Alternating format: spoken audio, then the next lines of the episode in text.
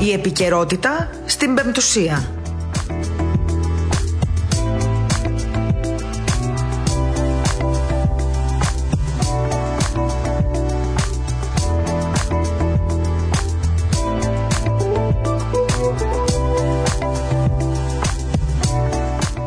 Καλησπέρα σας, αγαπητοί ακροατές. 5η 21 Ιανουαρίου, 2 και 10 περίπου το μεσημέρι, μία μέρα πριν ε, ολοκληρωθεί η εβδομάδα των εργάσιμων λεγόμενων ημερών, μιας και από αύριο αρχίζει να μετράει αντίστροφα η στιγμή που θα αντικρίσουμε το Σαββατοκύριακο. Μην νομίζετε ότι εγώ χαίρομαι που θα έρθει το Σαββατοκύριακο γιατί κάθομαι και ξεκουράζομαι καθόλου. Απλά ξέρω ότι περισσότεροι από εσάς συνήθως το Σαββατοκύριακο έτσι είναι μια, ένα διήμερο που το περιμένετε όλοι, γιατί όλοι ξέρω εγώ συνήθως δεν δουλεύετε, είστε στα σπίτια σας, βλέπετε περισσότερο τις οικογένειές σας, ασχολείστε λίγο με τα καθημερινά και τα ταπεινά. Οπότε πάντα ξέρω από τα σχολικά χρόνια θυμάμαι ότι όταν ερχόταν ε, πλησίαζε το τέλος της εβδομάδας ήμασταν όλοι χαρούμενοι. Από τότε λοιπόν μου έχει μείνει. Επιτρέψτε μου λοιπόν να χαίρομαι κι εγώ όταν πλησιάζει το Σαββατοκύριακο.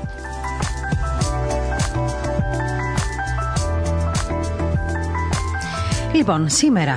Ε, σήμερα ε, θέλω να πω ότι είναι μια σημαντική μέρα και για μας εδώ στο Ινστιτούτο Άγιος Μάξιμος ο Γρεκός διότι όπως ξέρετε, όπως καταλαβαίνετε φέρουμε το όνομα ως Ινστιτούτο ενός μεγάλου Αγίου μιας φωτεινής μορφής του 16ου αιώνα μιας από τις ε, σημαντικότερες προσωπικότητες μετά την πτώση της Βυζαντινής Αυτοκρατορίας ο οποίος είναι ο Άγιος Μάξιμος ο Βατοπεδινός, ο γνωστός στη Ρωσία ως Μαξίμ Γκρέκ, δηλαδή Μάξιμος ο Γρεκός. Και η μνήμη του τιμάται κάθε χρόνο 21 Ιανουαρίου, δηλαδή σήμερα.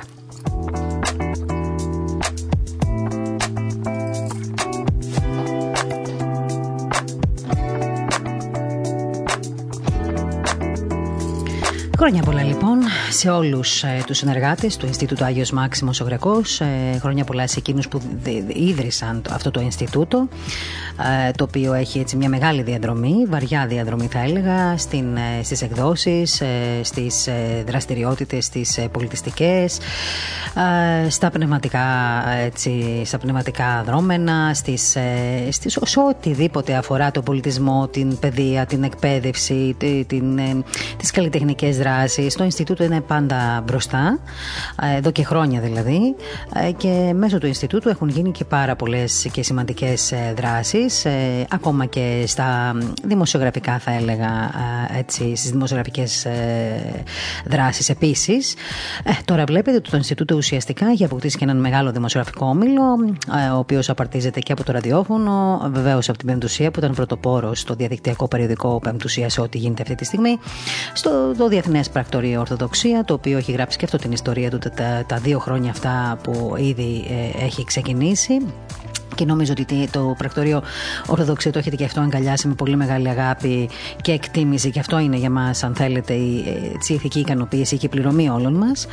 Ε, Βεβαίως, ξέρετε όλοι ότι μέσω του Ινστιτούτου, μέσω της Πεντουσίας, δημιουργούνται και οι τηλεσυνάξεις όλα αυτά τα, αυτό το διάστημα της πανδημίας, ε, τις οποίες ε, οργανώνει και συντονίζει ο Διευθυντής Ανάπτυξης του Ινστιτούτου, ο κ. Νίκος Γκουράρος.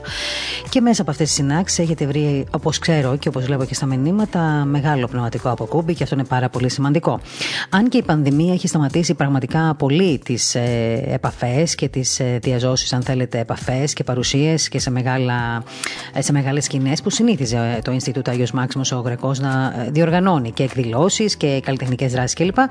Τώρα όλο αυτό το διάστημα μέσω διαδικτύου, μέσω των, του πρακτορείου, μέσω της πεμπτουσίας, μέσω του ραδιοφώνου και σε πολύ πολύ λίγο μέσω της τηλεόρασης προσπαθούμε να αναπληρώσουμε αυτό το κενό. Αλλά έχω καλά μαντάτα γιατί καταλαβαίνω και νιώθω και πληροφορώ πληροφορούμε ότι πολύ σύντομα θα αρχίσουν λίγο τα πράγματα να ε, καλυτερεύουν. Οπότε και εμείς θα είμαστε έτοιμοι να ξαναδραστηριοποιηθούμε και στα πολιτιστικά δρόμενα και σε όλες αυτές τις καλλιτεχνικές δράσεις που σας έχουμε συνηθίσει μέχρι τώρα. Σήμερα στην ε, εκπομπή μου, θα, στην εκπομπή μας, γιατί δεν είναι δική μου εκπομπή, είναι εκπομπή μας. Λοιπόν, θα φιλοξενήσουμε τον ε, Μητροπολίτη, τον Πανιερότατο Μητροπολίτη Κιτίου, τον κύριο Νεκτάριο, ε, και τον ευχαριστώ πολύ από τώρα που δέχτηκε να είναι σήμερα στην ραδιοφωνική μας αυτή εκπομπή. Άρα λοιπόν θα ταξιδέψουμε σε λίγο μέχρι την Κύπρο, να δούμε λίγο τα θέματα της επικαιρότητας εκεί, να μας μιλήσει και ο Πανιερότατος ε, για, για την κίνηση του, ε, ε, του ηγουμένου Αθανασίου, του ανθρώπου, ο του μοναχού του ηγουμένου Οικουμένου που κοιμήθηκε πριν από, δύο, πριν από τρεις μέρες. Ένας, όπως σας είπα και χτες, μια άγια μορφή για την Κύπρο και όχι μόνο, για όλη την Ορθοδοξία, ε, με μεγάλη πνευματική διαδρομή και πολλά χαρίσματα, τα οποία μακάρι, από τα οποία μακάρι να πάρουμε έστω και ένα. Και αμέσως ε, μετά θα φιλοξενήσουμε και τον Σεβασμιότατο Μητροπολίτη Άρτη, τον κύριο Καλίνικο. Ε, δεν έχουμε ξαναφιλοξενήσει τον ε, Σεβασμιότατο σε αυτή την εκπομπή, η αλήθεια είναι. Παρόλο που υπήρξαν πολλά θέματα επικαιρότητα στο παρελθόν, όμως θα κάνουμε και μια αρχή. Και σήμερα νομίζω είναι η, η πιο κατάλληλη μέρα να τον ε, φιλοξενήσουμε και λόγω βεβαίως ε, του Αγίου Μαξίμου, διότι όπως καταλαβαίνετε και όπως ξέρετε οι περισσότεροι από εσάς, ο Άγιος Μάξιμος ο Γρεκός γεννήθηκε στην Άρτα ο φωτιστής των Ρώσων, λοιπόν, ε, γεννήθηκε στην, ε, στην Άρτα. Η καταγωγή του, δηλαδή και τα παιδικά του χρόνια, ε, τα βρίσκουμε στην Άρτα. Και Μάξιμος, να ξέρετε, είναι το μοναχικό του όνομα. Έτσι. Όταν ο μοναχός Μάξιμος μετέβη στη Ρωσία και παρέμεινε σε αυτή, οι Ρώσοι του έδωσαν την προσωνυμία Γρεκός. Μαξίμ Γκρέκ, όπως σας είπα πριν. Λόγω λοιπόν της καταγωγής του από την Ελλάδα. Με αυτό το όνομα είναι γνωστός. Έτσι λοιπόν, μιας και είναι η καταγωγή του από την Άρτα, σήμερα γιόρταζε και γιορτάζει μάλλον η Άρτα. Οπότε θα έχουμε κάθε λόγο να επικοινωνήσουμε με τον Σεβασμιότατο Μητροπολίτη όπου εκεί τιμήθηκε ο βλαστός της, ο Άγιος Μάξιμος ο Γρεκός σήμερα και θα μιλήσουμε μαζί του για, τις, ε, για την πνευματική διαδρομή αυτού του Μεγάλου Αγίου αλλά και τα μηνύματα, τα πνευματικά μηνύματα που μας δίνει ο βίος του. Ένας βίος ε, όπως ε, θα μας πει και ο Σεβασμιότατος ε, πάντα επίκαιρος αλλά εγώ θα πω ότι ιδιαίτερα αυτή την εποχή είναι επίκαιρος ο, ο βίος του Αγίου Μαξίμου διότι όπως ξέρετε, όσοι γνωρίζετε τον βίο του, ο Άγιος Μάξιμος για πολύ μεγάλο χρονικό διάστημα στερήθηκε την ε, Θεία Κοινωνία. Ε, συγκλονιστικές στιγμές έζησε εκεί στις, ε, ε, στον εγκλισμό του, εν πάση περιπτώσει. Και επειδή, ξέρετε, αυτό μας θυμίζει πολλά σε σχέση με αυτά που περνάμε τώρα, νομίζω ότι είναι και τόσο επίκαιρο όσο ποτέ. Λοιπόν, σε πολύ λίγα λεπτάκια, σε δύο λεπτάκια θα πάμε μέχρι την ε, Κύπρο ε, να συναντήσουμε τον πανηρότατο Μητροπολίτη Κιτίου, τον κύριο Νεκτάριο. Να σας πω και ξέρετε όλοι σας πολύ γρήγορα ότι ο Biden από χθες ξύλωσε ήδη τις αμφιλεγόμενες αποφάσεις του Τραμπ. Ε, όλοι ακούσαμε νομίζω την ομιλία και τα μηνύματα ενότητας που έστειλε και όλα όσα έγιναν στην ορκομοσία θα έλεγα ήταν ένα υπέροχο τηλεοπτικό σοου. Επίσης να πω ότι είναι κρίσιμη μέρα σήμερα, διότι η ελληνική πρόταση για το πιστοποιητικό εμβολιασμού στη Σύνοδο Κορυφής θα συζητηθεί θα δούμε τι ισορροπίες θα κρατηθούν άραγε από την ε, πλευρά των Ευρωπαίων ηγετών. Αλλά να δούμε και τι δυναμική τελικά είχε αυτή η πρόταση του ε, Έλληνα Πρωθυπουργού, του κ. Μητσοτάκη. Το σχέδιο Χρυσοχοίδη, ε, φαντάζομαι θα, το έχετε, θα έχετε ενημερωθεί γι' αυτό όσον αφορά στις συγκεντρώσεις και στις διαδηλώσεις. Θα δούμε πότε και πώς θα κάνει τελικά επέμβαση η ελληνική αστυνομία. Αυτό το σχέδιο παρουσιάστηκε από το Υπουργείο Προστασίας του Πολίτη σήμερα, το εθνικό δηλαδή σχέδιο διαχείρισης δημόσιων υπαίθριων ε, συναθρήσεων. Και εκεί ο κύριος Χρυσοχοίδης ανέφερε ότι η αστυνομία δηλώνει για πρώτη φορά δημόσια το πώς θα εφαρμόσει τον νόμο περί συναθρήσεων.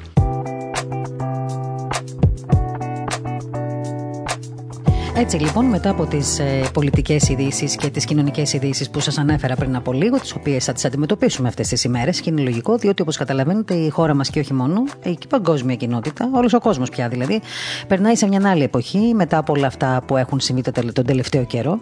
Εδώ και ένα χρόνο δηλαδή βιώνουμε μια άλλη εποχή, πρωτόγνωρη εποχή, ε, είτε κάποιοι την μαγείρεψαν είτε όχι. Σημασία έχει ότι εμείς την αντιμετωπίζουμε καθημερινά και πρέπει να κάνουμε τα πάντα για να προστατεύσουμε τους εαυτούς μας, την υγεία μας ε, και όχι μόνο την σωματική μας υγεία, αλλά και την πνευματική, όπως λέω πάντα. Και γι' αυτό πάντα από αυτή την εκπομπή λέμε ότι σε τέτοιες δύσκολες στιγμές είναι καλό να ανατρέχουμε στους βίους των Αγίων και στους βίους γερόντων και στους βίους ανθρώπων οι οποίοι με την παραδειγματική τους ζωή μας, ε, μα, ουσιαστικά μας ανοίγουν το δρόμο, μας φωτίζουν για το πώς αντιμετωπίζουμε κι εμείς τις δυσκολίες και τους πειρασμούς. Ένας τέτοιος γέροντας έφυγε λοιπόν πριν από τρεις μέρες, όπως σας είπα και χτες και προχθές και το συζητήσαμε αυτό ε, έτσι και με διάφορες τηλεφωνικές επικοινωνίες και πρόσωπα ε, τα οποία μπόρεσαν να καταθέσουν τις απόψεις τους. Γι' αυτό και σήμερα, που σας είπα από την αρχή της εκπομπής μας, αλλά και από εχθές, φιλοξενούμε τον ε, πανηρότατο Μητροπολίτη Κιτίου, τον κύριο Νεκτάριο, τον οποίο θέλω να ευχαριστήσω θερμά. Ε, πανηρότατε, ευχαριστούμε πάρα πολύ που είστε κοντά μας σήμερα σε αυτή τη ραδιοφωνική εκπομπή. Χαρά μας που είμαστε μαζί σας. Την ευχή σας να έχουμε. Σας, την ευχή του κυρίου, σας χαιρετούμε και εσά και τους ακροατές σας. Ε, χαρήκαμε που, που δεχτήκατε έτσι να σας ε, φιλοξενήσουμε, γιατί δεν έχει τύχει να ξαναμιλήσουμε, η αλήθεια είναι. Αλλά πάντα ναι. για όλα θα γίνεται μία αρχή. Και μιας και μιλάμε και από την ευλογημένη Κύπρο, καταλαβαίνετε για μας η χαρά είναι διπλή. Ε, Είστε γερός, δυνατός, ε, πανηρότατε. Δόξα τω Θεώ, καλά είμαστε. Προσπαθούμε. Και στον αγώνα όπως όλοι μας. Ε, όπως όλοι, έτσι. Με αυτές τις δύσκολες συνθήκες που βιώνουμε αυτόν τον καιρό, ναι, είναι λογικό να είμαστε και ναι, λίγο, ναι, ναι. ξέρετε, είναι, είναι, αυτό που λέω, είναι αχαρτογράφητα νερά όλα αυτά. Έτσι, Αλλά με τη βοήθεια του Θεού θα τα ξεπεράσουμε. Έτσι, αναμένουμε, θα ξεπεραστεί και αυτό σιγά. Ε, έλεγα χθες, ε, Πανηρότατη, ότι ο μακαριστός ε, γερόντα Σταυροβουνίου ναι. ε, φέρνει ενώπιον μας μια μεγάλη παράδοση νηπτική ζωής και ησυχίας. Ε, τον, ναι, τον, τονίσαμε μάλιστα ότι είναι ο χρυσός κρίκος που μας συνδέει με αυτή την ασκητική πλευρά της εκκλησιαστική ζωής. Ε, ξέρετε, θα ήθελα να μας μιλήσει μιλήσετε για τη μοναχική θωριά, την ασκητική όψη του Γέροντα Θανασίου και επιτρέψτε μου εδώ να πω τη φράση που τονίσατε νομίζω και εσείς στον επικίδιο για τον Γέροντα ναι. ότι όταν τον είδε ο Γέροντας Εμιλιανός, ο Σιμωνοπετρίτης ναι. είπε ότι αυτός δεν είναι Γέροντας, αυτός είναι Αβάς. Ναι. Θα μας μιλήσετε ναι. λοιπόν σεβασμιότατε, ε, για αυτή την ασκητική άβρα. Βεβαίως, ευχαρίστω να σας πω λίγα λόγια. Ε, πρέπει να πούμε καταρχήν ότι ο Γέροντας ήταν ένας άνθρωπος ο οποίος ε, ήξερε και φρόντιζε επιμελώς να κρύβει την αρετή του. Mm. Όμως ε, η αρετή είναι δύσκολο να κρυφτεί. Έτσι λοιπόν όλοι καταλαβαίναμε πόσο πνευματικός άνθρωπος ήταν και όλοι είχαμε την αίσθηση ότι αυτός ήταν ένας άνθρωπος του Θεού. Είχα πει και στο λόγο μου ότι όταν συναντούσε τον γέροντα, ο οποίος ήταν ο λιγόλογος, δεν μιλούσε πάρα πολύ, ε, σου αρκούσε μόνο να τον βλέπεις. Μας θύμιζε αυτό που είχε μπει κάποτε ένας μοναχός που συνάντησε τον Μέγα Αντώνιο και το ρώτησε ο Μέγας Αντώνιος εσύ δεν έχεις πάτερ να μου κάνεις κάποια ερώτηση; Και του είπε όχι γέροντα του λέει αρκεί μη το βλέπινση. Έτσι ήταν λοιπόν και ο γέροντας Αθανάσιος σου έδινε την αίσθηση ότι ήταν ένας άνθρωπος χαριτωμένος και το χαρακτηριστικό όταν ευρισκόσουν κοντά του, το χαρακτηριστικό αίσθημα που εισέπρατες ήταν αυτό της ανάπαυσης.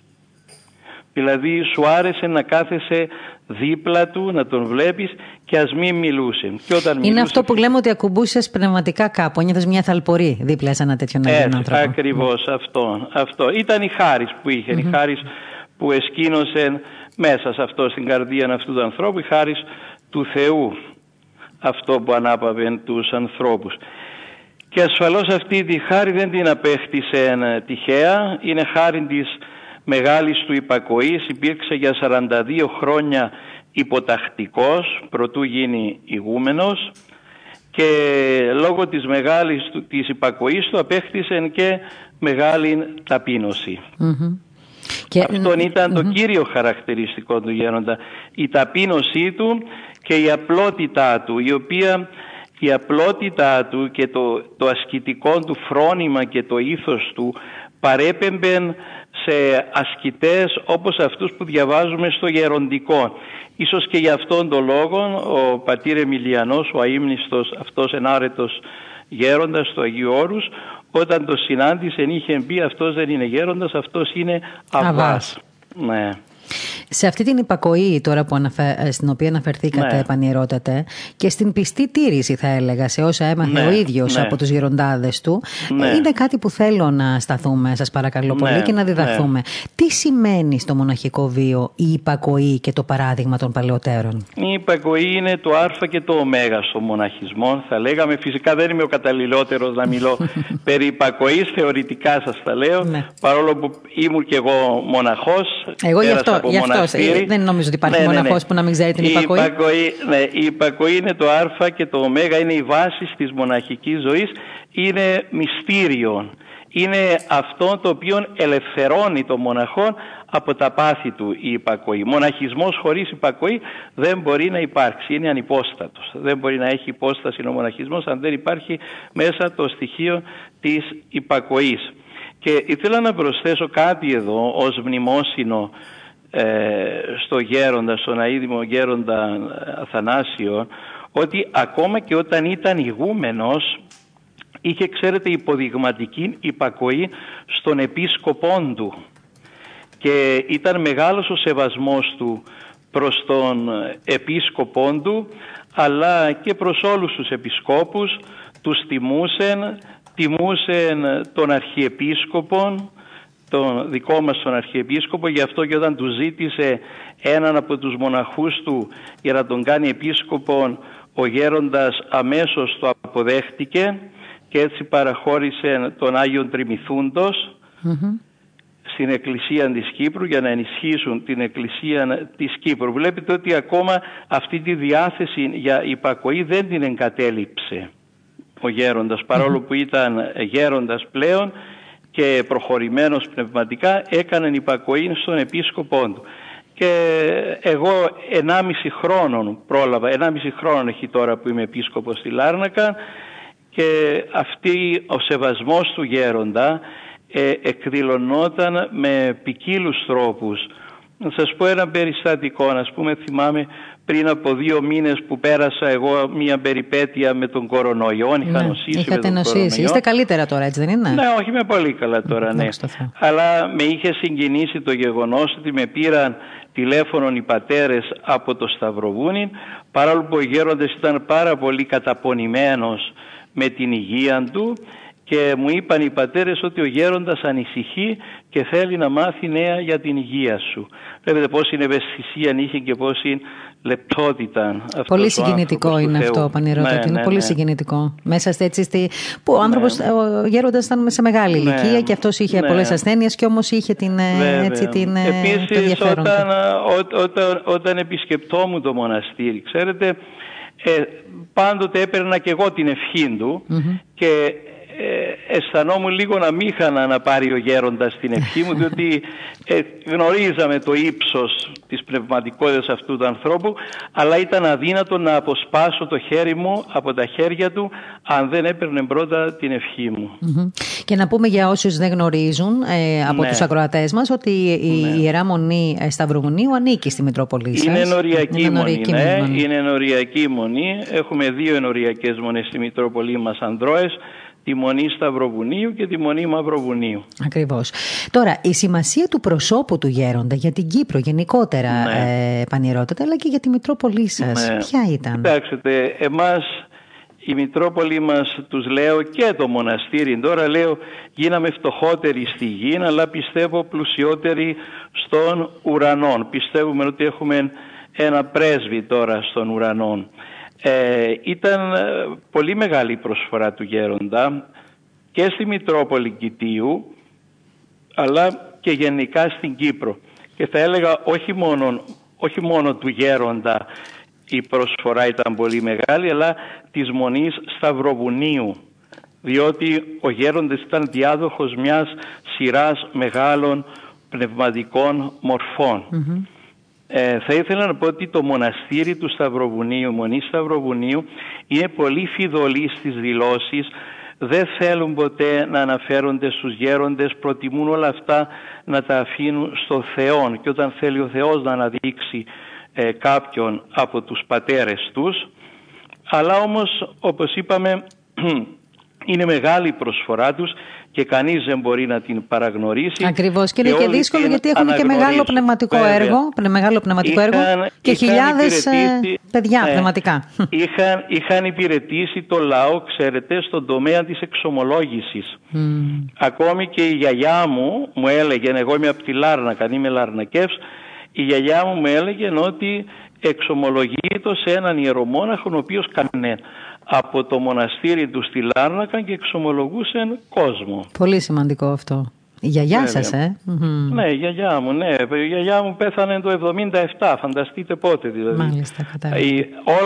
το, το, στον 20ο αιώνα, από τα τέλη του 10ου αιώνα που επανδρώθηκε το μοναστήρι, ξεκίνησε η επάνδρωση του μετά από μια περίοδο ερήμωσης που πέρασε από την τουρκοκρατία μέχρι σήμερα προσφέρει σε αυτόν τον τομέα με πολύ καλούς πνευματικούς. Και αναμένουμε τώρα ότι οι πατέρες εκεί, οι οποίοι είναι γύρω στους 30 πατέρες των αριθμών, θα εκλέξουν άξιων διάδοχων και συνεχιστήν αυτής της αλυσίδας των μεγάλων πνευματικών μορφών του Σταυροβουνίου. Ε, θα βοηθήσει βεβαίως ο Θεός ε, στο ο έργο του. Ο Σταυρός που είναι εκεί Σταυρός. Που προνοεί βέβαια. Ε, ε, τώρα θυμάμαι και μια φράση του πατρός Μεταλλινού, του, ναι. ε, του ναι, Μακαριστού, ναι, ναι. ότι, τα βέβαια, τα μονα... Ακριβώς, ότι τα μοναστήρια είναι τα σχολεία της Ορθοδοξίας. Φαντάζομαι βέβαια. ότι και εσείς συμφωνείτε ότι έχουμε να διδαχτούμε ναι, πολλά ασφαλώς. από τα μοναστήρια, έτσι δεν είναι; Βεβαίως, βεβαίως, βεβαίως. Και Πάρα πολλά και, και γι' αυτό στα μοναστήρια ξέρετε αυτό που επειδή εκεί βιώνεται το Ευαγγέλιο και η ζωή εκεί είναι αυθεντική. Οι άνθρωποι το αισθάνονται αυτό, αισθάνονται την αλήθεια που υπάρχει σε ένα μοναστήρι, γι' αυτό και αναπαύονται και θα δείτε τα μοναστήρια μας ε, εδώ και στη δική μας τη Μητροπολιτική Περιφέρεια αλλά και στα άλλα αξιόλογα μοναστήρια που έχουμε στην Κύπρο με πολύ καλούς μοναχούς ε, πάρα πολλοί νέοι άνθρωποι αναπαύονται σε αυτά Μάλιστα. και τα επισκέπτονται. Ε, Πανηρώτητε, επειδή είστε και νέος άνθρωπος, ε, νέος, ε, όχι, όχι νέος, όχι νέος, όχι νέος είστε. λοιπόν, και με σπουδές μάλιστα τέτοιες, εννοώ και στο εξωτερικό, πέρα από, το, ναι. πέρα από τη Θεσσαλονίκη, ε, ναι. από την ε, Θεολογική Σχολή ε, της ναι. Θεσσαλονίκης και στο Λονδίνο και μάλιστα διακονήσατε mm-hmm. και σε σημα, σημαντικά προσκυνήματα στο Λονδίνο, άρα ναι. ζήσατε και στην Ευρώπη. Πριν από λίγο όμως, πριν από λίγο αναφερθήκαμε στην ταπείνωση, αναφερθήκαμε στην υπακοή, αναφερθήκαμε σε γέροντες, mm-hmm. σε μοναστήρια κλπ. Ε, θα ήθελα λοιπόν τώρα εγώ την κρίση σας από την εμπειρία σας. Ναι. Όλες αυτές οι, όλα αυτά τα νοήματα ε, της ναι. ταπείνωσης, της υπακοής, των γεροντάδων, ναι, τα μοναστήρια. Πώς ακούγονται κατά τη γνώμη σας σήμερα στους νέους; Τι έχει να πει η ποιμαντική σας πείρα γι' αυτό; Στους νέους ανθρώπους; Ναι, ναι, στους νέους. Δηλαδή είναι, mm. στους νεαρούς. Είναι μακρινές νομίζω, ε, νομίζω, αυτές. Ναι, ναι, μακρινά νομίζω νοήματα. Οι νέοι, Ακριβώς. Οι νέοι σήμερα είναι πολύ ειλικρινείς και πολύ δεκτικοί. Νομίζω επειδή βιώνουν πολύ νωρίς αρκετά πράγματα, ακόμα και την αμαρτία θα λέγαμε την βιώνουν από νωρίς, ε, φτάνουν σε έναν κορεσμό και αρχίζουν να αναζητούν κάτι άλλο. Η ψυχή τους δεν αναπαύεται και ζητά την αλήθεια, ζητά το Χριστό.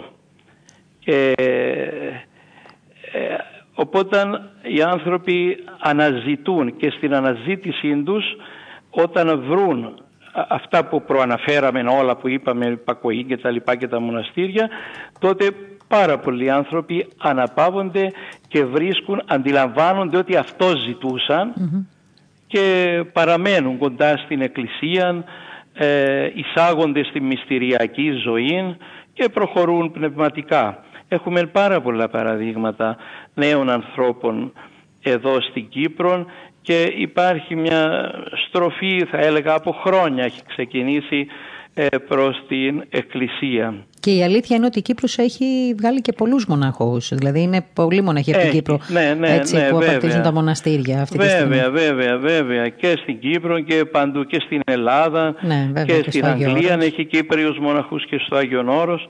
Σε πάρα πολλά μέρη οι Κύπροι είναι φιλομόναχοι και φιλοάγιοι. Mm-hmm. Τώρα, ε, θέλω να σας, έτσι, να σας κάνω ακόμα μια ερώτηση, αν μου επιτρέπετε Κάνε και να έχετε βέβαια, χρόνο. Βέβαια, βέβαια, λοιπόν, αν και επιφυλάσσομαι, γιατί θέλω έτσι διαζώσεις να τα πούμε από κοντά και εύχομαι γρήγορα όποτε να τελειώσουμε θέλετε, και να, να έρθουμε στην Κύπρο. θέλετε, θα χαρούμε να σας ζούμε. Θέλω όμως να σας κάνω ακόμα μια τελευταία ερώτηση. Βέβαια. Γιατί δεν μπορώ να μην σας ρωτήσω ως νέο επίσκοπο, θέλετε, ως νέο ό,τι επίσκοπο μιας ιστορικής, Ναι. μητρο, μιας ιστορικής Μητρόπολης και διάδοχο... Αν, αν μπορώ, αν ξέρω να απαντήσω. Ε, μα αυτό έχει να κάνει με εσάς. λοιπόν, δεν μπορώ λοιπόν να το αφήσω αυτό. Ω νέο, ως νέος επίσκοπος που είστε, Ναι. μιας ιστορικής Μητρόπολης και Ναι, διάδοχος. ναι, είναι μια του Αγίου. Και είστε και διάδοχος μεγάλων μορφών. Εθνάρχη Ναι, Μακαρίου. ανα, ανα, ανάξιος διάδοχος Ε, ε, φυσικά. δεν θα το κρίνω εγώ. Πρώτα απ' όλα του, του Αγίου Λαζάρου. Ακριβώς, του Αγίου Λαζάρου, αλλά ε, εντάξει, εγώ τώρα το πιο πρόσφατο, Ναι. ας πούμε, τον Εθνάρχη ναι, ο Μακάριο. Εθνάρχης Μακάριος βέβαια και Ε, άλλες α- μορφές. Αλλά και του αμέσως προηγούμενου Ο Μητροπολίτη Νικόδημος Κητίου. Μιλωνάς εδώ που ήταν. ναι.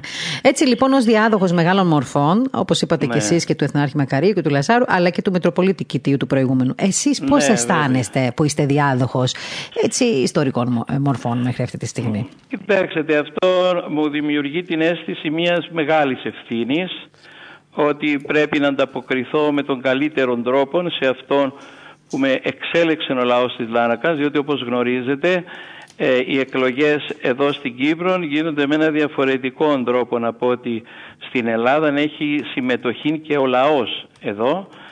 Οπότε αυτό μου το ότι ο λαός με επέλεξε ας πούμε και, το, και αργότερα η σύνοδος φυσικά ε, επικύρωσε αυτή την εκλογή του λαού.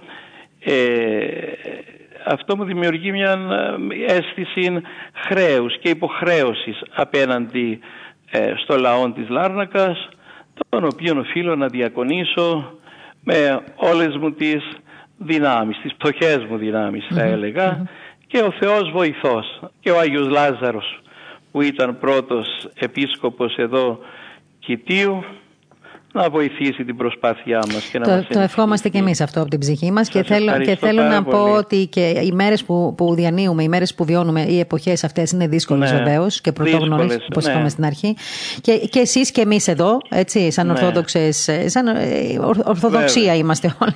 Λοιπόν, έχουμε βιώσει και πρωτόγνωρες ε, στιγμές και για, στα θέματα Ναι. της εκκλησίας, της λειτουργικής ζωής. Βέβαια, Ο ναι, κόσμος ναι, ναι. σκανδαλίστηκε εδώ, σκανδαλίστηκε και εκεί και Ναι, φαντάζομαι ναι, ότι και ναι. εσείς είστε υπέρ της ενότητας και υπέρ της προσπάθειας να Βεβαίως, κατανοήσουμε ότι αυτό είναι ένας ασφαλώς, πειρασμός. Ασφαλώς, βεβαίως, βεβαίως. Θα περάσει και αυτό.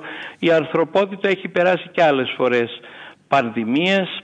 Ίσως τώρα λόγω χάρη της επιστήμης θα μπορέσουμε να την ξεπεράσουμε πιο γρήγορα. Αλλά και να προσευχόμαστε ο Θεός να συντομεύσει το χρόνο αυτής της δοκιμασίας για να μπορεί, μπορεί πλέον και ο κόσμος ανενόχλητος να εκκλησιάζεται, να γιορτάζει και να μην είναι υποχρεωμένος να είναι κλεισμένος στο σπίτι μακριά από την εκκλησία, από τις ακολουθίες, μακριά από τα αγαπημένα τους πρόσωπα. Πανηρώτατε, αυτή είναι μια ευχή που θέλω να την κρατήσουμε βαθιά μέσα μας, γιατί αυτό επιθυμούμε όλοι μας. Το ξέρετε κι εσείς Αυτόν καλά. αυτό. ευχόμαστε, βέβαια, και προσευχόμαστε. Θέλω να σας ευχαριστήσω πάρα πολύ για αυτή τη Εγώ σύντομη επαφή ευχαριστώ που πολύ. είχαμε και για τους λόγους τους ε, πνευματικούς που μας είπατε και πάντα να να παμόμαστε είστε να καλά. ξέρετε. Και εύχομαι καλή αντάμωση στην Να Κύπρο. είστε καλά, ο Θεός μαζί σας, σας αναμένουμε. Να Σας είστε ευχαριστούμε καλά. πολύ την ευχή σας. Να είστε Ευχαριστούμε την καλά, ευχή σας. κύριε. Ήταν λοιπόν μια έτσι πολύ ζεστή θα έλεγα και πρώτη φορά κιόλα επαφή που είχαμε με τον Πανηρώτο του Μητροπολίτη Κιτίου, τον κύριο Νεκτάριο, ε, νέος πιμενάρχη σε ηλικία καταρχήν, αλλά με πήρα και μάλιστα από διάφορες περιοχές. Σας είπα πριν ήταν και στην Ευρώπη. Είναι σημαντικό πράγμα να μπορείς να διακονείς και την, ε, την, ε, την Ορθοδοξία μας σε μέρη που είναι μακριά από την Ελλάδα, που είναι ακόμα πιο δύσκολα τα πράγματα, αλλά θα έλεγα ότι αποκτάς περισσότερη εμπειρία. Ε, ακούσαμε όλα όσα μας είπε για τον ε, Άγιο αυτόν γέροντα ο οποίος έφυγε πριν από λίγες μέρες ε, από την Ιερά Μονή ε, Σταυροβουνίου όπου ήταν για περίπου 80 χρόνια. Και πάντα θέλουμε να έχουμε ανοιχτές τις κεραίες μας, τα αυτιά μας, την καρδιά μας, το μυαλό μας, την ψυχή μας για να ακούμε ε, τέτοιες διηγήσεις, περιγραφές και νουθεσίες από ανθρώπους που ε, και εκείνοι έχουν ε, χρηματίσει εντός εισαγωγικών θα έλεγα, έχουν διακονήσει και έχουν, ε, έτσι, ε, ε, έχουν λάβει την άβρα Αγίων ανθρώπων. Πάντα λοιπόν είναι καλό να συνδεόμαστε με τέτοιους ανθρώπους για να μαθαίνουμε κι εμείς από εκείνους όλα όσα πήραν οι ίδιοι από Άγιους Γέροντες.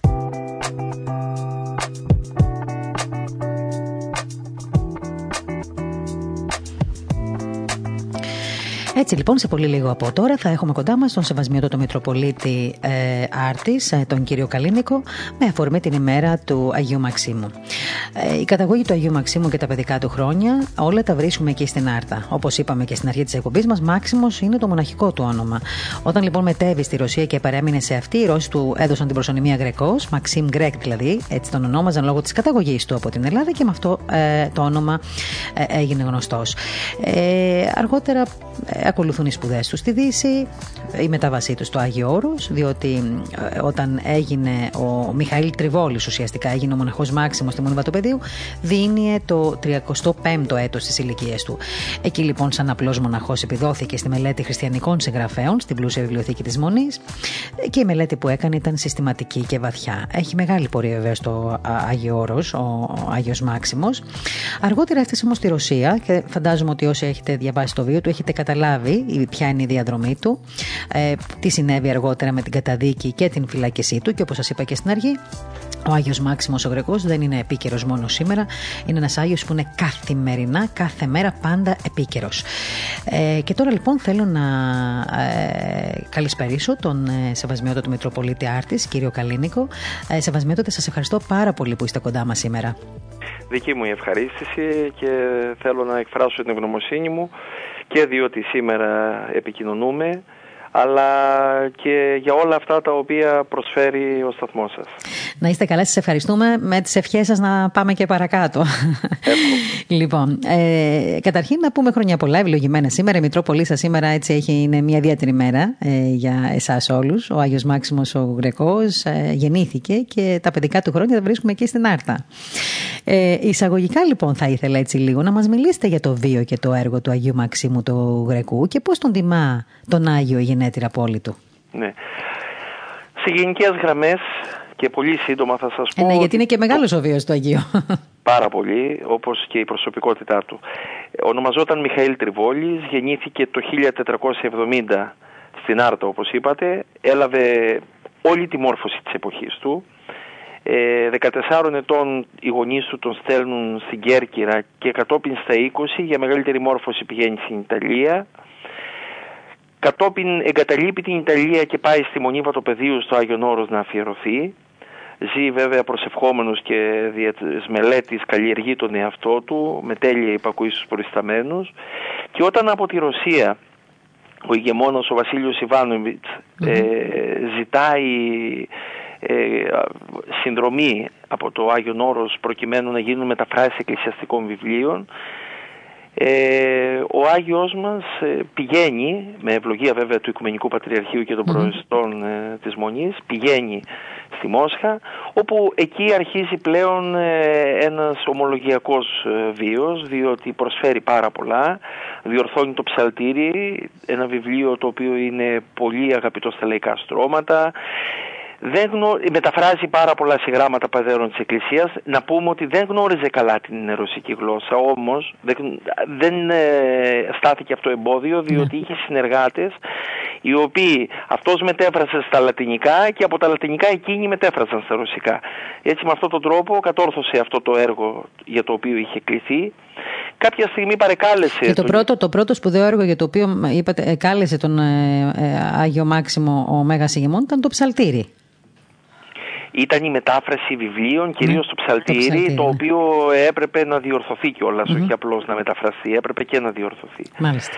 Ε, υπήρχε όμως μεγάλη ηθική κατάπτωση την εποχή εκείνη, εκεί στη ρωσια Ο Άγιος ζητάει να φύγει για να επιστρέψει πλέον έχοντας ολοκληρώσει την αποστολή του, δεν του επιτρέπουν. Ε, στα κηρύγματά του στυλιτεύει κάποια κακό κείμενα της ηθικής παρακμής ε, της εποχής του, ακόμη και από εκκλησιαστικούς παράγοντες και αυτό τον κάνει να πέσει σε δυσμένεια τόσο του επισκόπου Δανιήλ όσο και του τσάρου του βασιλείου του Ιβάνοβιτς. Δικάζεται, κλείνεται στη φυλακή, απομόνωση 23 ολόκληρα χρόνια και δυστυχώς δεν ήταν αυτό το χειρότερο, ήταν η αποκοπή κυρίως από τη Θεία Κοινωνία το χειρότερο.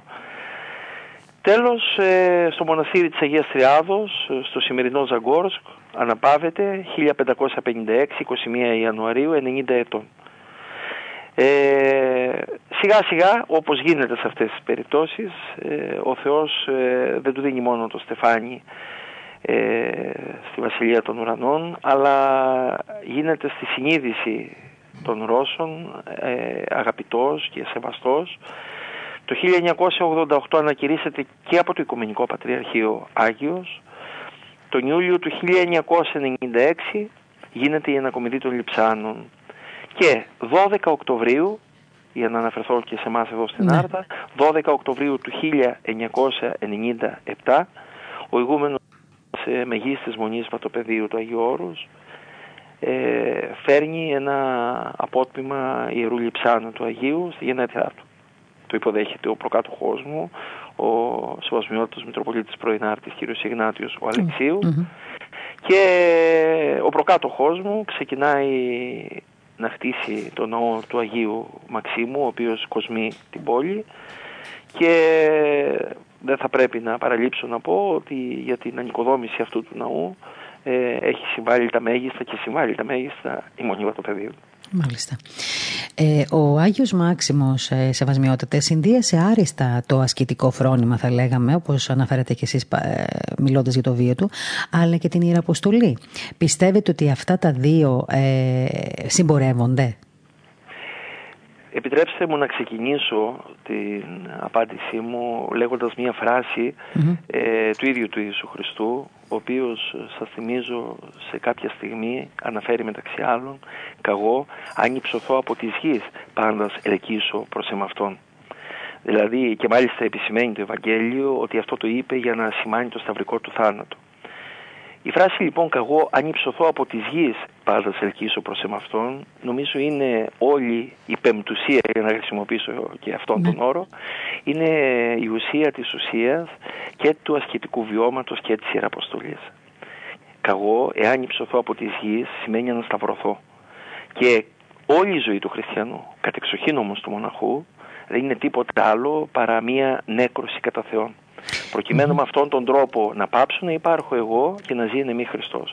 Αυτή η εσωτερική καλλιέργεια, η νέκρωση, η ύψωση, ουσιαστικά είναι και η μεγαλύτερη ιεραποστολή, η οποία πολλές φορές τα φέρνει έτσι ο Θεός, ώστε να εκφραστεί και διέργων ε, της ε, στενότερης έννοιας της Ιεραποστολής, όπως αυτό το οποίο έκανε ο Άγιος Μάξιμος ο Γρεκός ή όπως αυτό το οποίο κάνουν πολλοί μοναχοί και μοναχές, οι οποίοι και σήμερα που μιλάμε βρίσκονται στην Αφρική ή σε άλλα μέρη και κάνουν ιεραποστολικό έργο. Ακριβώς. Ε, Παρ' όλα αυτά ε, είπα αυτή τη φράση του Ιησού Χριστού για να καταλάβουμε ότι όχι μόνο δεν είναι ασυμβίβαστος ο μοναχισμός με την Ιεραποστολή αλλά είναι η ουσία της Ιεραποστολής διότι η Ιεραποστολή είναι το να μπορέσω να γίνω επιστολή Χριστού γινωσκομένη παραπάτω των ανθρώπων. Αυτό σημαίνει όμως ότι πρέπει να έχω νεκρώσει τον εαυτό μου για να ζήσει μέσα μου ο Χριστός. Να βλέπουν οι άλλοι αντί για μένα να βλέπουν τη μορφή του Χριστού, να γίνω σύμμορφος Χριστού. Αυτή είναι η μεγαλύτερη Ιεραποστολή. Επιτρέψτε μου να το ε, επεκτείνω λιγάκι λέγοντας ότι στους ανθρώπους δεν δίνουμε αυτά τα οποία έχουμε, δίνουμε αυτά τα οποία είμαστε. Και, και έτσι νομίζω ότι αυτό είναι ένα μήνυμα που πρέπει έτσι όλοι να καταλάβουμε και να κατανοήσουμε, να είναι έτσι μια βιωματική εμπειρία για μας, αυτό που μας λέτε τώρα αυτή τη στιγμή. Και μιας και αναφερθήκατε και στην οικουμενική έτσι διάσταση προηγουμένως ε, τη ζωή του Αγίου Μαξίμου. Αυτή η οικουμενική διάσταση των Αγίων, σεβασμιότατε, είναι ένα άλλο θέμα α, που προβάλλεται μέσα από το βίο του Αγίου Μαξίμου. Θα θέλετε να μας μιλήσετε για αυτό τον υπερεθνικό, θα έλεγα, και ενωτικό ρόλο των Αγίων; Η Εκκλησία είναι η ίδια η Βασιλεία του Θεού, είναι ο ίδιος ο Χριστός. Από, από τον ίδιο τον, ε, τον βαθύτερο χαρακτήρα της είναι οικουμενική. Δεν μπορεί να περιοριστεί σε έθνη ή σε πόλεις ή σε κοινότητες. Η Εκκλησία είναι όλος εν όλο και όλος εν μέρη όπως θα ε, θα έλεγε κανείς χρησιμοποιώντας τη φράση που αναφερόμαστε κυρίως στην ε, Θεία Κοινωνία, στο Σώμα του Χριστού.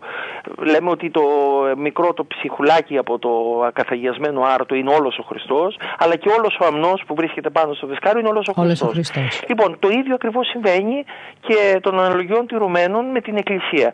Η Εκκλησία είναι οικουμενική όταν αναφερόμεθα σε όλη την υπό των ουρανών, η Εκκλησία είναι οικουμενική όταν αναφερόμεθα στο τελευταίο χωριό, στην τελευταία ενορία που βρίσκεται πάνω στα Τζουμέρκα της Άρτας, η οποία μπορεί να έχει έναν ε, χριστιανό ως ε, νωρίτη. Όταν συντελείται το μυστήριο της Θείας Ευχαριστίας, εκείνη την ώρα εκεί βρίσκεται όλη η Εκκλησία και μάλιστα όχι μόνο η στρατευωμένη αλλά και η θριαμβεύουσα. Γιατί πολλές φορές αναφερόμεθα στα επίγεια ξεχνώντας ότι ο πυρήνας της πίστεώς μας είναι τα μετά τα επίγεια, έτσι, τα επουράνια. Ουκ έχουμε νόδεμένους σαν πόλη, αλλά την μέλους αντιπισιτούμεν. Η πατρίδα μας είναι ο ουρανός, δεν είναι αυτός ο κόσμος.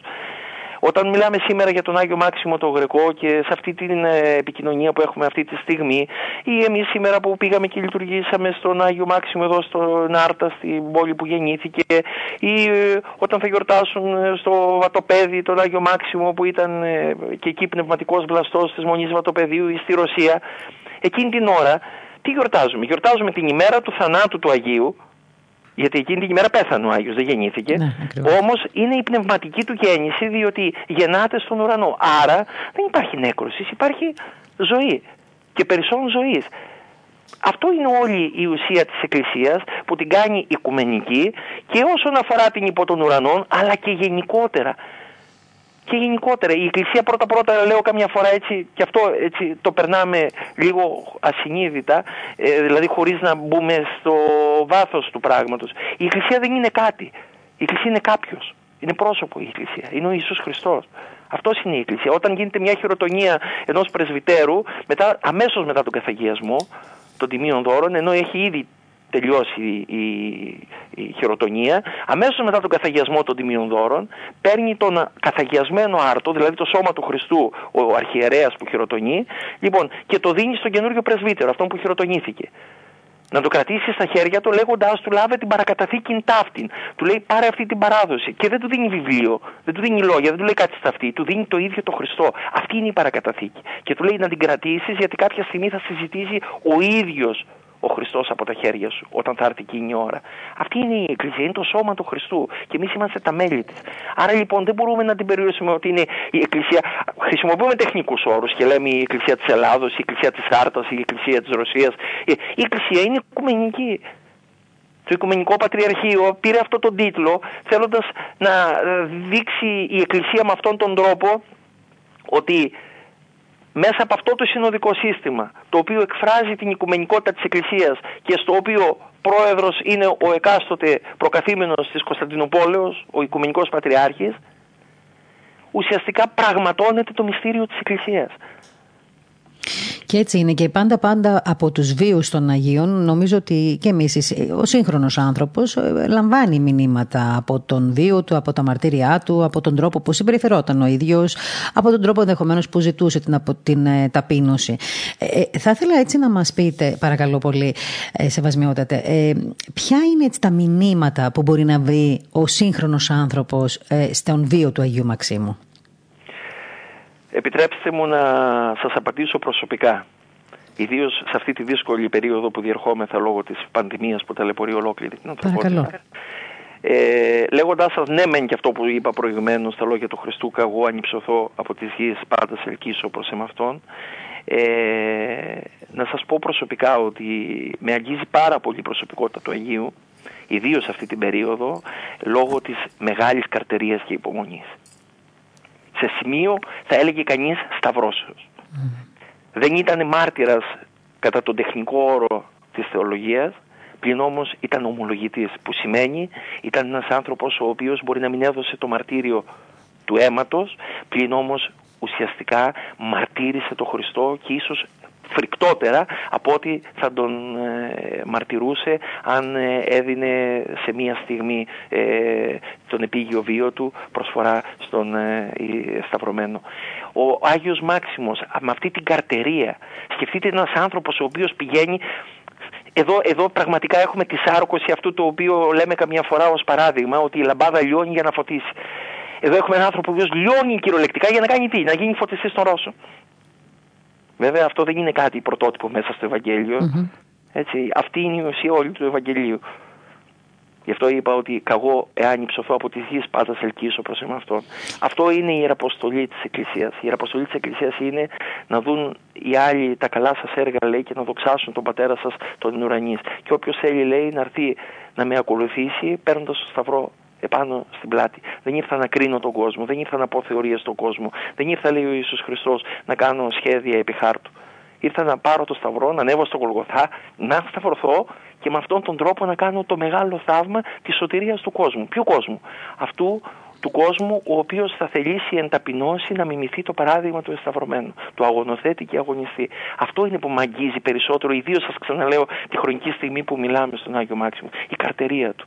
Σας αγγίζει και σας συγκινεί, καταλαβαίνω εγώ, Σεβασμένο. Σίγουρα. Και μάλλον δεν είναι καθόλου τυχαίο το γεγονός ότι είστε σε αυτή την Μητρόπολη. Πώς άντεξε; Χωρί κοινωνία. Καταλάβατε; Αυτό νομίζω... και εδώ, εδώ θα πρέπει να προβληματιστούμε όλοι.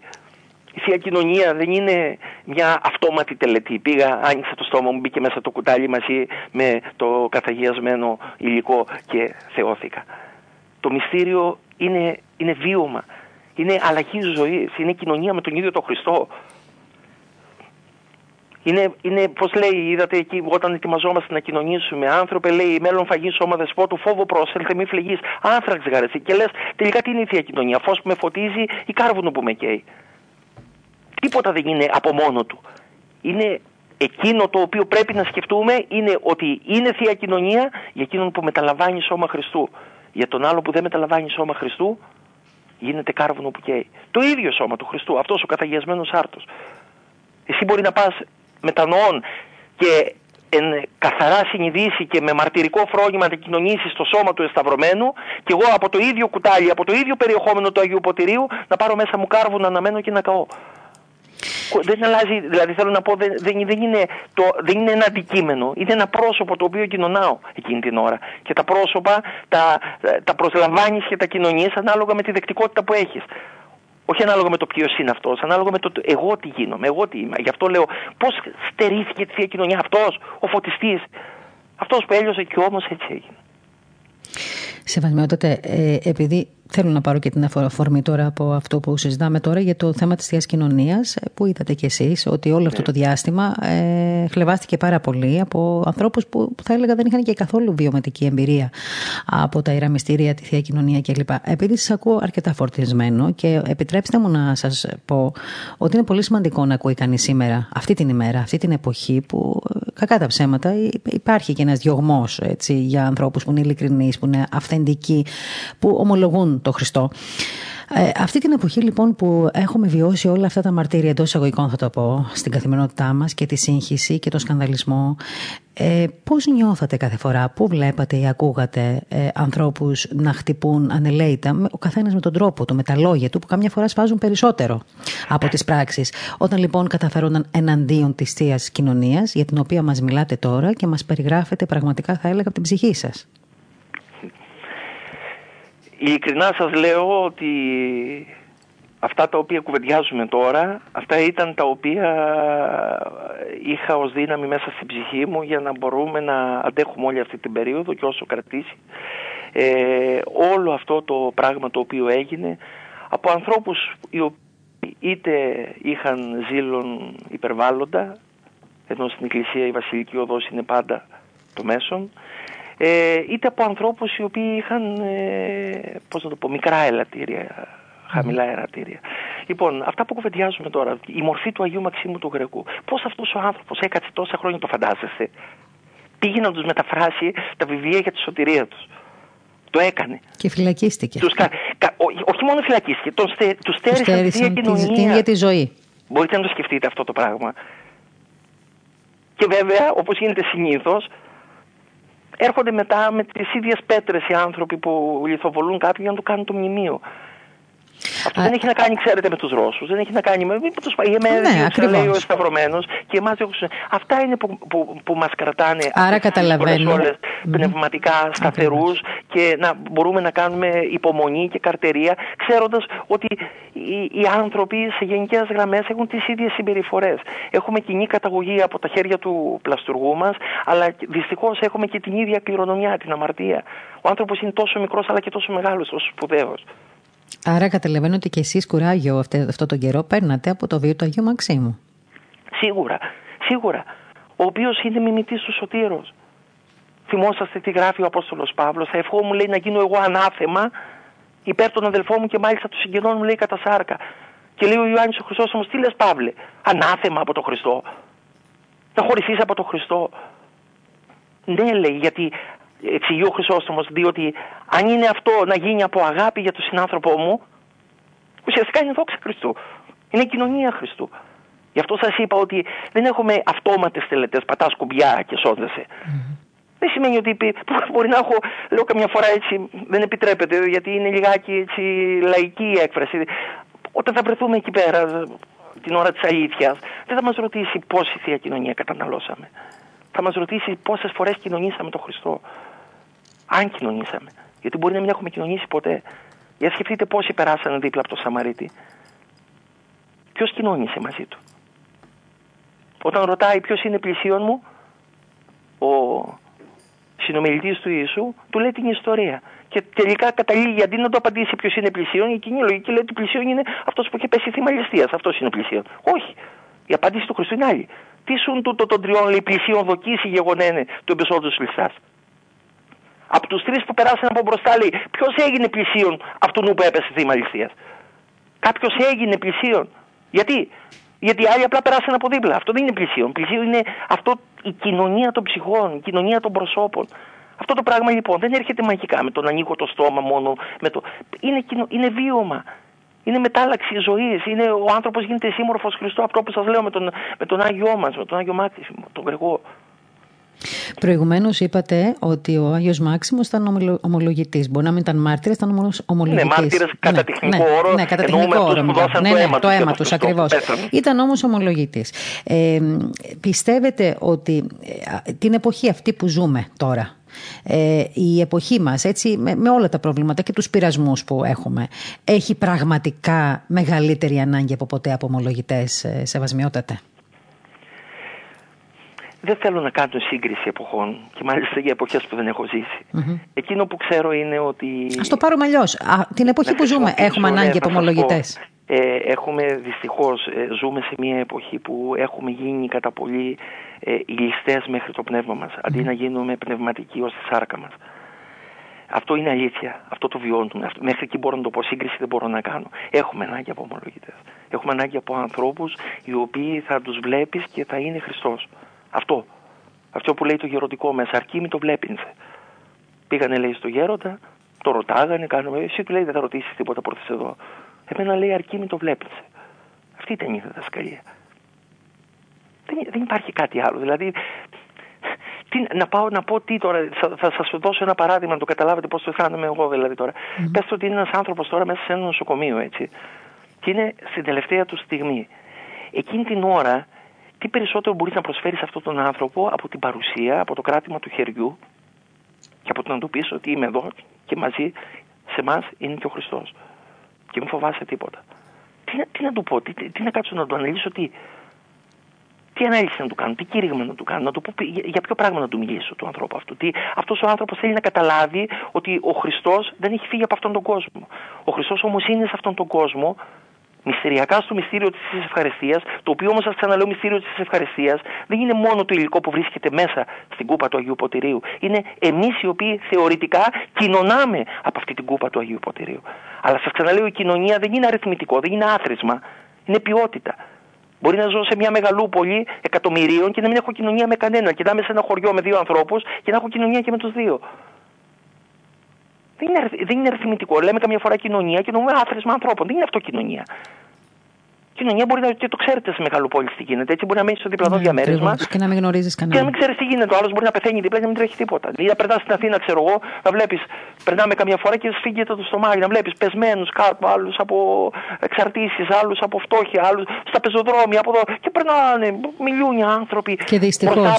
Σαν να μην συμβαίνει τίποτα. Η συνήθεια μας η συνήθεια έκανε. Η συνήθεια έκανε. Αυτή, αυτό τι ωραία λέξη, συνήθεια. Δηλαδή, ωραία λέξη για να εκφράσει αυτό το οποίο δεν πρέπει ποτέ να γίνει. Η ζωή δεν είναι μια συνήθεια. Η ζωή είναι ένας αγώνας. Σεβασμιότατε, θέλω έτσι ολοκληρώνοντας, αν και θα μπορούσαμε να μιλάμε πραγματικά για αρκετές ώρες, αλλά επιφυλάσσομαι και σύντομα πιστεύω θα το κάνουμε αυτό. Θέλω λίγο να σας, έτσι μια μικρή λεπτομέρεια. Ο Άγιος Μάξιμος, ως έγκλειστος στη Μονή Βολοκολάμσκ, συνέθεσε παράκληση στο Άγιο Πνεύμα. Τι μοναδική ναι. παράκληση για την, την Αγία Την οποία μάλιστα έχει εκδώσει τώρα και το μοναστήρι της Βατοπεδίου.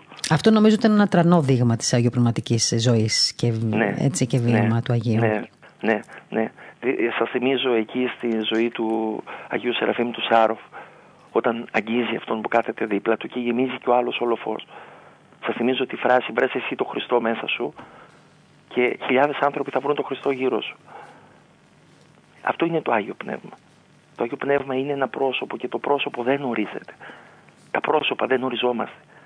Αυτό, αν το καταλάβουμε αυτό το πράγμα, τότε θα καταλάβουμε για να γίνω και επίκαιρος πάλι, επειδή μου δώσατε αυτή την νήξη, ε, γιατί όλος αυτός ο αγώνας της Εκκλησίας για τον άνθρωπο; Δεν μπορεί να υπάρξει Εκκλησία χωρίς άνθρωπο. Όπως δεν μπορεί να υπάρξει Χριστός πλέον ως σκέτος Θεός. Ο Χριστός είναι θεάνθρωπος πλέον. Αν βγάλεις το ένα από τα δύο, αν βγάλεις το Θεός ή αν βγάλεις το άνθρωπος, δεν μιλάς για τον Χριστό, μιλάς για κάποια αίρεση. Άρα λοιπόν δεν μπορεί να υπάρξει εκκλησία χωρίς άνθρωπο. Ο άνθρωπος λοιπόν, εμείς όλοι μας, είμαστε πολύ σπουδαίοι γιατί είμαστε εικόνες του Θεού και βέβαια γινόμαστε και πολύ μικροί λόγω της αμαρτίας. Εικόνη μη, Κύριε λέει, τσαρή του δόξης σου ή και στίγματα φέρω πτεσμάτων. Είμαι εικόνα σου Θεέ μου παρότι είμαι λάσπη.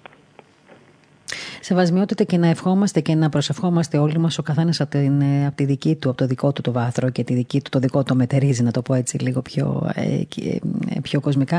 Ε, Αυτές τις αρετές και αυτά τα βιώματα των Αγίων, αλλά και του Αγίου Μαξίμου, για τον οποίο μιλούμε αυτή τη στιγμή, αυτές οι έννοιες να μας αγγίζουν όλους σήμερα, τον, να ευχόμαστε τον σημερινό άνθρωπο να, τις, να, τον, να τον αγγίζουν αυτές οι έννοιες, γιατί ίσως κάπως έτσι να δούμε ένα ξέφωτο στο τέλος του τούνελ. Έτσι δεν είναι; Έτσι. Πολύ ωραία και αυτή η λέξη που είπατε, διότι είναι φωτιστής των Ρώσων και όντως ε, έχουμε ανάγκη από φως. Ζούμε σε μια εποχή δεν θα πω σκοτεινή, αλλά σίγουρα ομιχλώδη. Οι άνθρωποι είμαστε σε παραζάλι με τόσα μηνύματα που λαμβάνουμε από τα μέσα ενημέρωσης, από την τεχνολογία, από. από, από ε, είμαστε σε μια παραζάλι και θέλει πολύ φως η ψυχή και ε, ο νους του ανθρώπου για να μπορέσει να μείνει αυτός σταθερός και να τελειώσω εδώ λέγοντας ένα πολύ ωραίο που μου είχε κάνει αφιέρωση κάποτε κάποιος ε, αγαπημένος κληρικός σε ένα βιβλίο. Θυμάμαι, ήμουν μικρός τότε στην ηλικία πολύ και μου λέει να μην είσαι σαν τα βοτσαλάκια από όταν περνάει το ποτάμι, τα παρασύρει. Να γίνεις ένας βράχος που, αν χρειαστεί, να αλλάξει και τη ροή του ποταμιού. Πολύ σημαντική αυτή η φράση. Μπράβο του που το σκέφτηκε και στο τέλο και είδατε ότι το κρατάτε ακόμη. λοιπόν, θέλω να σας ευχαριστήσω πραγματικά πάρα πολύ γιατί η σημερινή αυτή έτσι μικρή συζήτηση που είχαμε ήταν και για μας ένα, τι να πω, ας το πω έτσι μια πνευματική όαση σήμερα. Θα, θα το πω χωρίς παρεξήγηση, αλλά πραγματικά έτσι ένιωσα. Μας γέμισε ο λόγος σας, μας ανέπαυσε και σας ευχαριστούμε πάρα πολύ που δεχτήκατε Είμαστε σήμερα. Είμαστε φορτισμένοι γιατί ναι. μας έχει αγγίξει πολύ ο Άγιος Μάξιμος. Και ο Άγιος και όλα αυτά. Που... Είμαι τέσσερα χρόνια βέβαια εγώ, ναι. δεν είμαι γέννημα θρέμα, αλλά αυτά τα τέσσερα χρόνια σας λέω Μας αγγίζει πάρα πάρα πολύ η ζωή του. Σεβασμιότατε, μία μέρα χρειάζεται μόνο και, μία, και σε μία μέρα μπορεί να μας αγγίξει ένας Άγιος, ε, η αλήθεια είναι. Από όσο μάλλον εσείς που ε, τον υπηρετείτε εκεί και διακονείτε και επιμένετε τον κόσμο. Εγώ σας εύχομαι ε, ταπεινά από την πλευρά τη δική μου να έχετε δύναμη ε, και να έχουμε εμείς την ευχή σας. Και θέλω να πω καλή αντάμωση και εύχομαι γρήγορα να τα πούμε από κοντά. Να Όποτε θέλετε, θα είναι τιμή μου και χαρά μου και να τα ξαναπούμε και να ειδωθούμε και από κοντά. Και εύχομαι και ο Άγιος μας, αλλά βεβαίως να μην το παραλείψουμε και αυτό κλείνοντας. Και η Παναγία η Παραμυθία που γιορτάζει, που γιορτάζει σήμερα, σήμερα που είναι η έφορος ε, του Βατοπεδίου όπου ο Άγιος μας πνευματικά ανδρώθηκε ε, να σκέπει όλο τον κόσμο και σύντομα να βγούμε τουλάχιστον από το υγειονομικό τούνελ δηλαδή από αυτή τη δυσκολία που περνάμε τώρα και να μπορέσουμε να συνεχίσουμε τον αγώνα σε ακόμα πιο βαθιά στάδια. Να είστε καλά, σας ευχαριστούμε πάρα πολύ. Να έχουμε την ευχή σας. Καλή δύναμη και χρόνια πολλά και ευλογημένα για σήμερα. να είστε καλά, ευχαριστώ πολύ. Την ευχή σας. Ήταν λοιπόν μια έτσι ιδιαίτερη θα έλεγα συζήτηση που είχαμε με τον ε, σεβασμιότο του Μητροπολίτη Άρτης, κύριο Καλινίκο και μας συγκίνησε και τώρα δεν έχω χρόνο να διαβάσω τα μηνύματά σας. Ε, ναι, και εμείς το ίδιο νιώσαμε μαζί του, αλήθεια είναι. Ε, πραγματικά δεν θέλω να βάλω κανέναν άλλο επιλόγο. Θέλω μόνο να πω ότι ο Άγιος Μάξιμος βοήθησε σήμερα να πει αυτά που είπε ο Σεβασμιότατος. Μας ανέπαυσε πάρα πολύ. Ήταν πολύ ευλογημένα τα λόγια του.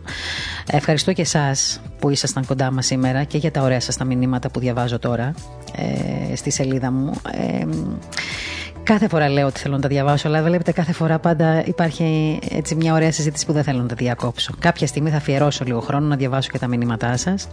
Χαίρομαι πολύ που σας άρεσε και η σημερινή μας εκπομπή και θα προσπαθήσουμε όσο το δυνατό περισσότερο να φιλεξονούμε τέτοιες απόψεις. Ομολογώ ότι με τον Σαβασμιότατο Μητροπολίτη Άρτης δεν είχα ποτέ κάποια άλλη επαφή, ε, ενώ κάποια άλλη συζήτηση δεν είχε δοθεί αφορμή για συνέντευξη. Ήταν η πρώτη φορά. Όμως πραγματικά θα είναι ένας από τους ιεράρχες που θα, θα, θα, θα θέλω από εδώ και πέρα ε, έτσι, όταν υπάρχει ε, λόγος, όταν υπάρχει ανάγκη, αιτία, να συνδιαλέγομαι μαζί του, να συζητάω μαζί του, γιατί νομίζω ότι ε, βγάλαμε αρκετά, έτσι, αρκετά στοιχεία σήμερα που χρειαζόμαστε όλοι να ακούμε. Λοιπόν, θέλω να σας ευχαριστήσω θερμά που ήσασταν για άλλη μια μέρα κοντά μας. Ακολουθεί το δελτίο ειδήσεων ε, με την Ιωάννα Βουτσί. Ε, χρόνια πολλά σε όλους, εύχομαι, αλλά χρόνια πολλά και κυρίως, και επιτρέψτε μου να το πω αυτό, στην, ε, στην ε, όλη την ομάδα, όλους τους ανθρώπους που εργάζονται, αλλά και που προσφέρουν και το έργο τους ιεραποστολικά, γιατί υπάρχουν και εργαζόμενοι, υπάρχουν και ιεραπόστολοι σε αυτό το Ινστιτούτο. Όλοι όμως μαζί προσπαθούμε για το καλύτερο. Ε, φέρουμε το όνομα του Αγίου Μαξίμου, το Ινστιτούτο λέγεται Άγιος Μάξιμος ο Γρεκός, ε, όπως σας είπα στην αρχή, εμπεριέχει πολλές δραστηριότητες, μεταξύ των οποίων και ο Δημοσιογραφικός Όμιλος, εξαιτίας του οποίου βρισκόμαστε όλοι αυτή τη στιγμή εδώ. Ραδιόφωνο, πεμπτουσία, πρακτορείο ειδήσεων, ορθοδοξία, αλλά και σύντομα η τηλεόραση αυτή. Και όλες αυτές οι δραστηριότητες, οι τηλεσυνάξεις που γίνονται, που έχουν προσφέρει πραγματικά σε πάρα πολύ πάρα πολύ κόσμο ε, σε διάφορες χώρες από τη Ρωσία μέχρι τη Ρουμανία, μέχρι την Γεωργία, μέχρι την Κύπρο και την Ελλάδα βεβαίως πνευματικό λόγο μέσα από τις, ε, την επικοινωνία με τον Άθωνα και όχι μόνο και με αρκετούς ιεράρχες. Ε, και σας θυμίζω ότι το συντονισμό αυτών και την οργάνωση την έχει πάντα ο Νίκος Ογκουράρους, ο οποίος είναι ο διευθυντής ε, ανάπτυξης του ε, Ινστιτούτου αυτού. Ε, Ένας άνθρωπος που ήταν από την αρχή του Ινστιτούτου και αξίζει συγχαρητήρια και μπράβο σε όλους τους ανθρώπους μαζί με τον Νίκο Ογκουράρου που ήταν από την αρχή σε αυτό το Ινστιτούτο, που το χτίσαν, που το δημιούργησαν, που το μεγάλωσαν και που σήμερα όλοι μαζί έτσι κάτω από τις ε, κάτω από τις, ε, του Αγίου Μαξ Μαξίμου και την Αγίδα της Μονή Βατοπεδίου. Βρισκόμαστε εδώ για να προσφέρουμε και εμείς όσο επιτρέπει ο Θεός και με τις ευχές του Γέροντα ό,τι μπορούμε και από την πείρα μας ό,τι αντέχουμε και ό,τι επιτρέπει η Παναγία μας, η παραμυθία η οποία και αυτή σήμερα ε, έτσι γιορτάζει. Και ε, γιορτάζουμε πολλαπλώς σήμερα, εν πάση περιπτώσει. Σήμερα το απόγευμα στις 7.30 σας θυμίζω ότι υπάρχει μια, ε, πάλι άλλη μια τηλεσύναξη ε, μαζί με τον, ε, με, με, τον Γέροντα Εφρέμ από το Βατοπέδι, τον καθηγούμενο της Ιεράς Μεγίσιμων Βατοπεδίου. 7.30 λοιπόν το απόγευμα μέσω από τις σελίδες της Πεμπτουσίας, πεμπτουσία.gr, μέσα από τη σελίδα του ope.gr που είναι το Orthodox News Agency, αλλά και από τις επίσημες σελίδες μας στο Facebook, θα μπορείτε να ε, συνδεθείτε και να ακούσετε τον πνευματικό λόγο του Γέροντα από το, από το Άγιο Όρους, από τη Μονή Βατοπεδίου. Ε, για όσους όμως δεν προλάβετε βεβαίως να συνδεθείτε σήμερα, σας θυμίζουμε πάντα ότι αυτές οι συνάξεις μαγνητοσκοπούνται και μπορείτε να τις παρακολουθήσετε ανα πάσα στιγμή ε, από τις σελίδες μας στο Facebook αλλά και από τις ε, διαδικτυακές μας ε, πύλες. Λοιπόν, ε, στην, στο μικρόφωνο ήταν η Μαρία Γιαχνάκη. Ε, στην επιμέλεια της εκπομπής ήταν η Ελένη Ξανθάκη. Στον ήχο, στην επιμέλεια του ήχου και στην ε, τεχνική έτσι, υποστήριξη ο Κώστας Ταλιαδόρος. Ο Δημήτρης ο Ηλιόπουλος πάντα πάνω από τα κεφάλια όλων μας να λύνει όλα μας τα προβλήματα και να έτσι ηγείται αυτής της ωραίας ραδιοφωνικής προσπάθειας τεχνικά και όχι μόνο.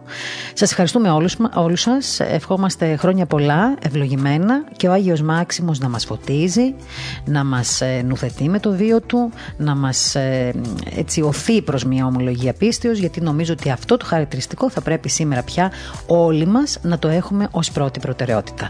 Καλό και ευλογημένο απόγευμα.